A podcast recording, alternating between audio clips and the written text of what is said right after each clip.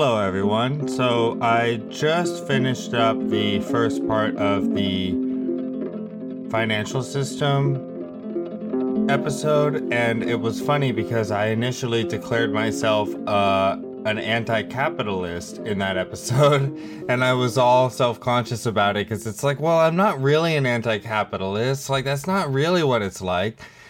And I Googled a term that I wondered if it exists or not because I, I thought that it des- I figured it describes what I am.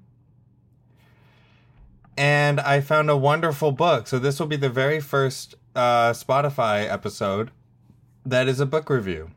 But it's not really a book review. It's a book synopsis review because I'm so excited to read it. I have to do a review before I read it because I'm going to read it.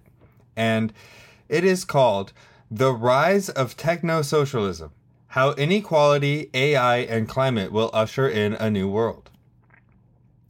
I am a techno socialist. That is what I have always been, and I never knew how to communicate it. It's not really anti capitalist, though.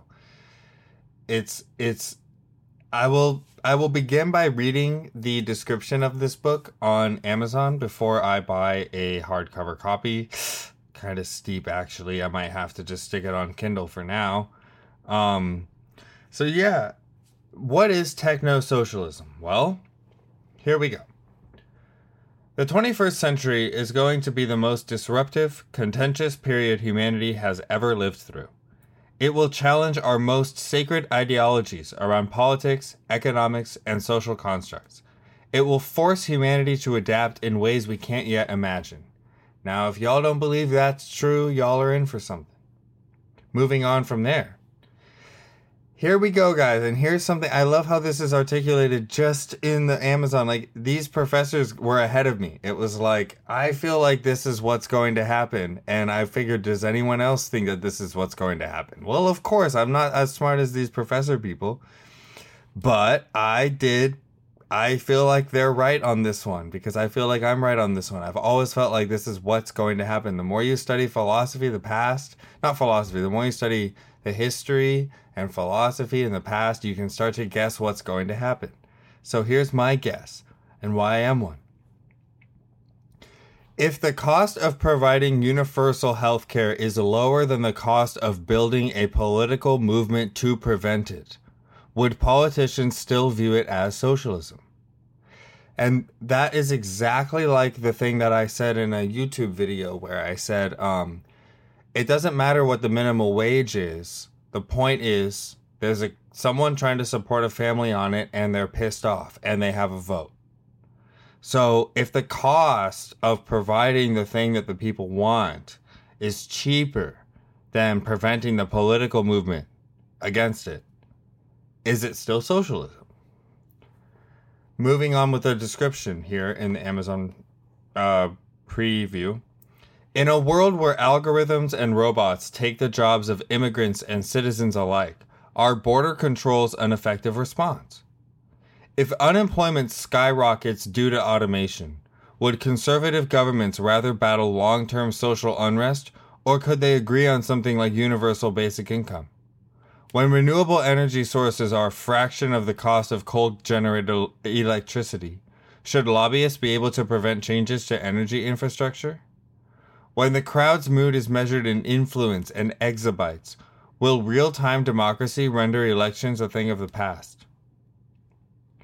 Brett King and Dr. Richard Petty explore the seismic social changes that will be the thrust on the world over the coming decades. The rise of techno socialism seeks to answer, answer both how our children will live with AI and climate disruption, along with which economies will likely emerge victorious in an always on, smart world. Wow. That's the first time I read through the whole description. I was so excited because I didn't even read like the middle sentences because I was so excited. I just had to start. Oh man. All right. Who are they? Brett King and Dr. Richard Petty. Don't know who they are, but they're calling the same shots I'm calling, and that's pretty cool. Probably not the first shot to be called either, but this seems like it's a pretty well done take on what's going to happen because things stop making sense once technology reaches a certain threshold. The entire point of capitalism was to eliminate poverty. Once technology achieves that, you can start to redefine terms. Once there is no, once you're in post scarcity in a certain element, so you can support something only to the extent that it can be afforded. And whether or not it can be afforded is a metric that's dependent on technology and technological advancement. So, the metric of what can be afforded, the metric of the affordable quality of life constantly changes. And yet, the quality of life does not constantly change because of political forces. That simply will change. It will have to. It will have to because the systems that we have are dependent on indefinite and infinite growth, and that is not going to be sustainable for very much longer, just indefinite growth. So it can be you can have indefinite growth still in the financial realm and I'll talk I'll talk about that more. But for the most part I hope I'm I hope I'm recording. Am I recording? Oh yeah, I'm recording. Okay, good. Yeah. For a second I thought cuz I minimized QuickTime and I forgot that I was I thought I was recording a podcast episode, so I stopped looking at the camera. And this is recording a podcast episode, but I'm doing it as a YouTube video first. And um Yeah, so it's really important to kind of just keep in touch with what people who think about this stuff all the time are writing and it's hard to because there's so much content. Like how are you supposed to find this the rise of techno-socialism by two guys? You can't. There's no way. So it's just kind of like i try to like i'm gonna read this thing and then i'll try to articulate like what's cool about it in a condensed format you know? And that's kind of what i like to get out of other podcasts and youtube. It's like they put in the time to immerse in something they're interested in and then they share like the key takeaways. But yeah so this was kind of a trip like techno socialism that's i guess that's what i am a techno socialist i believe not in equality of outcome though. Only equality of opportunity. And i believe that it's a human right to have uh, the opportunity and i believe that uh, well i basically, I believe that freedom of information and education is a human right. Education is a human right, and the United States legal system currently agrees with me on that much. So they agree that education is a human right, and I believe that in the era of information, that makes freedom of information also a human right, which in turn makes technology, access to technology, a human right, because education is a human right. It's an extension of that. So, you know, and then you go all the way into UBI based on certain conditions, you know.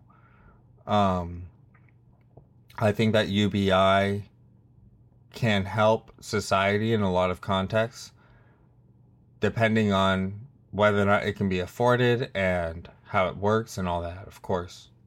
Math is math, math is not the same math that you can that you think it is in regards to money, especially. Um, numerical figures in regards to money mean very little, and I think that that's going to be increasingly clear over the coming decades. So, yeah, thank you everybody. I guess I'll close it out with that. It's a really cool it's a really cool book. The Rise of Techno Socialism by Brett King and Richard Petty. I will follow up after I'm done with it, which will take me forever because my reading list is too long. And I'm currently reading um, a book called The Unwritten Constitution by Professor George Thomas because I'm hoping to interview him on it. Whether or not he wants to do an interview on that or not, it would be I. You know, it's uh, he's uh, he he was my uh, my mentor and professor in college, so um, I have always just I haven't kept up with anything that he has done in the past while since I graduated. So I I just know that he thinks about the same stuff I do. So I just know that it's going to be good. And so I'm reading that right now. So I have to finish the unwritten constitution. And then after that, I will read this. But I also write science fiction. So, how much can you. That's why I'm not reading fiction. It's hard to read fiction when you're writing fiction, and it's hard to read nonfiction when you're writing nonfiction for me. But I feel like if I'm writing fiction, I can read nonfiction, and vice versa. so, yeah. Cool, everybody. Thank you. I hope that, uh, you know, I wanted to say, first of all, the, the main worry with a podcast you don't want to make it all about you, and I don't want this podcast to be about me. It is at first because I'm in the process of convincing everybody to get interviews and growing, but this podcast will mainly be interviews. After, well, not mainly be interviews, but it'll mainly be about other people and other people's perspectives. Um, my YouTube channel is more for me specifically, but this techno socialism is about the future in society, you know. So, cool. Thank you.